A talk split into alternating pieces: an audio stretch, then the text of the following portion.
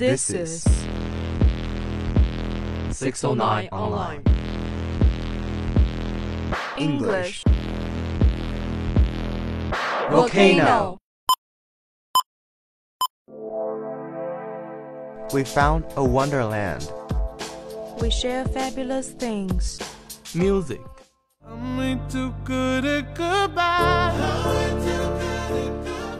Stories. Experts are unable to explain why the owls have suddenly changed their sleeping pattern. News. The United States looks forward to a new consultation on China's foreign NGO management law before the end of the year. Dialogue. But here we are. It's all good. Lana, I'm going to cut to the chase. You've already broken my heart. Shut up. No, you have, right? You can see. International thoughts. Global horizons. Open mind. Profound significance. Let's get together and set fire. Our English volcano. Volcano eruption. All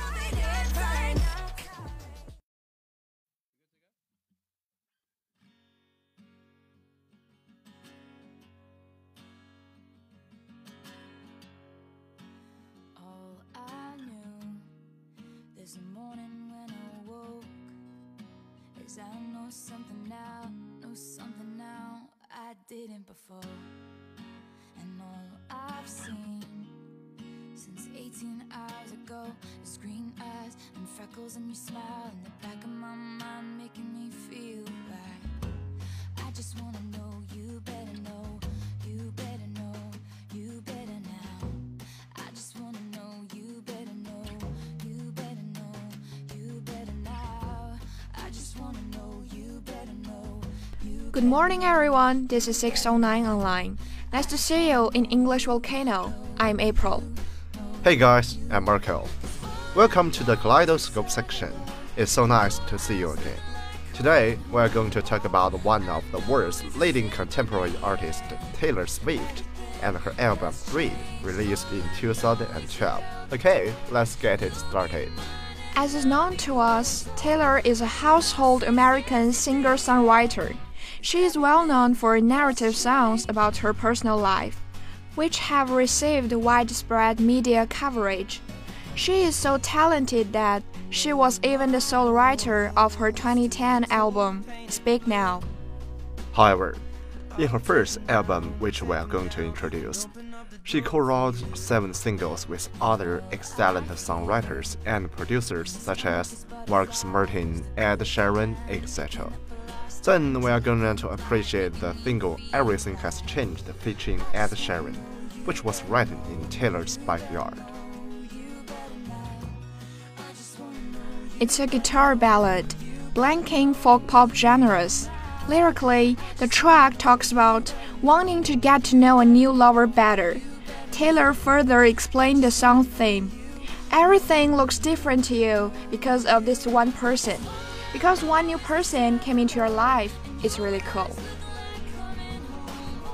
Besides the song, its video is also what we love. The video begins two children who intentionally appear to be Taylor and Ed when they were much younger, meeting each other on a bus to elementary school. The two children have their youthful play, including painting their faces with crayons, pretending to be a princess and a knight, and dancing with each other in the empty school gym. At the end, Taylor and Ed appear, and we realize that they are actually the parents of each of their resembling younger counterparts. Arriving at the school to pick up their kids and take each of the children back to their respective homes.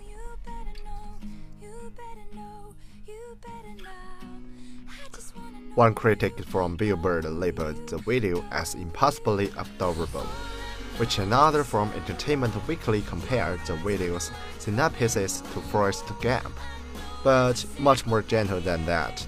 To date, the video has more than 265 million views on YouTube.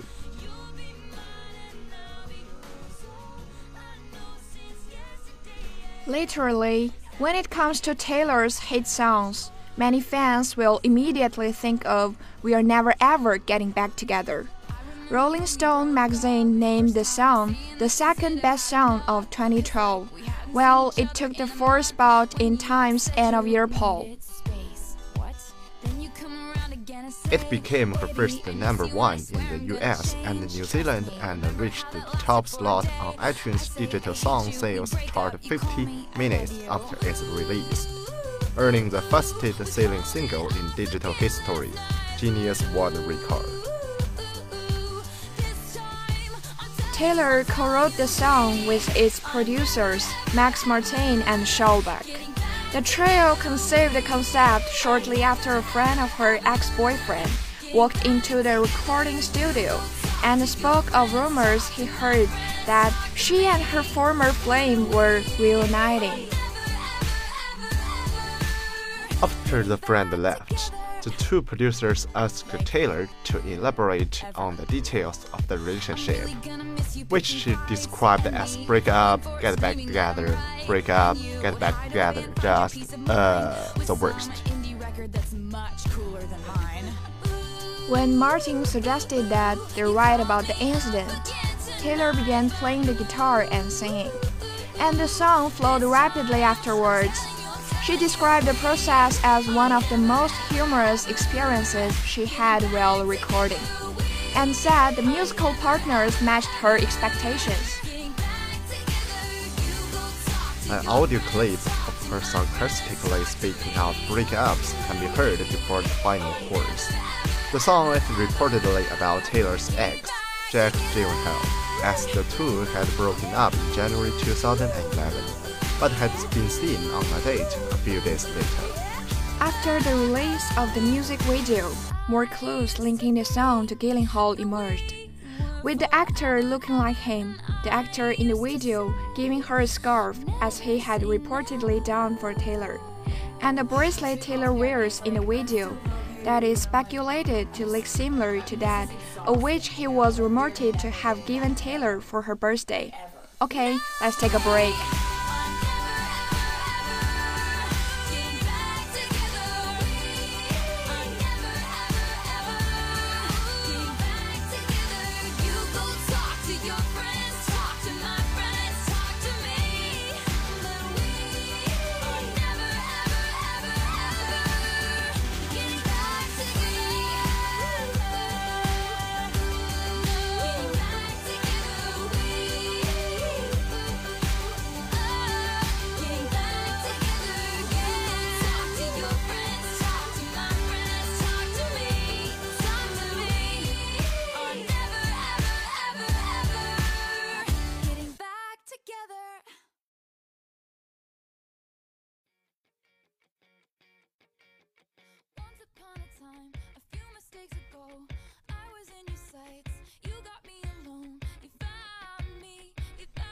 Welcome back. Then let's come to one of my favorite Taylor Swift songs, I Knew You Were Trouble, regarded as a major commercial success, peaking at number 2 in the United States. When Taylor previewed the song on Good Morning America on October 8, 2012, she said that it was one of my favorite songs on the album because it sounds just as chaotic as the feeling was when I wrote it. She went on. The song is about being frustrated with yourself because here you are heartbroken and you knew when you first saw that person you saw all these red flags and you just went it for anyway. So shame on me. In an interview with MTV, Taylor further explained that the song told the story of a good girl falling for the bad boy and continues about a toxic relationship between them, resulting in breakup.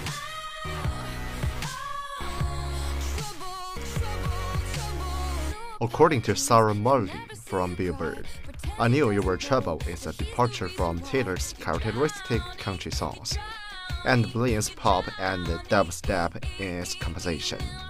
The song begins with a typical pop rock, sock hop music with junk guitar songs, and Taylor sings Eric, which describes the early stage of a romantic affair. The tune scene changes in this composition.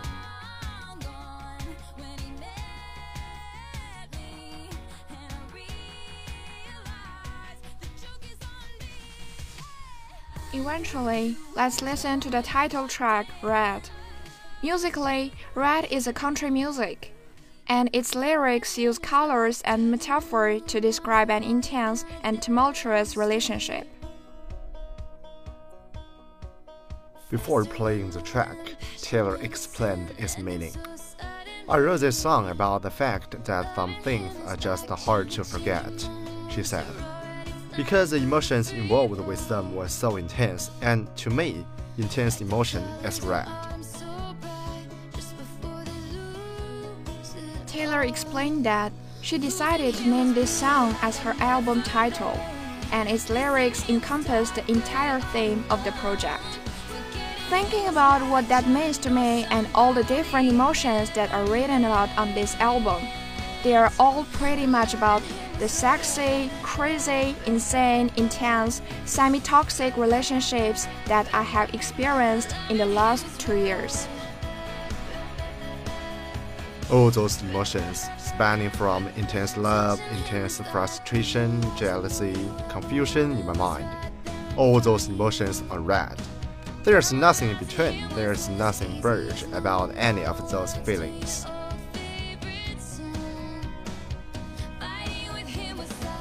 Rebecca McCarty of E! Online found the lyrics to be a rainbow of fruit flavors. She goes through myriad colors to describe her feelings. We are not sure what color Swift's heart is, but we are sure it's pretty.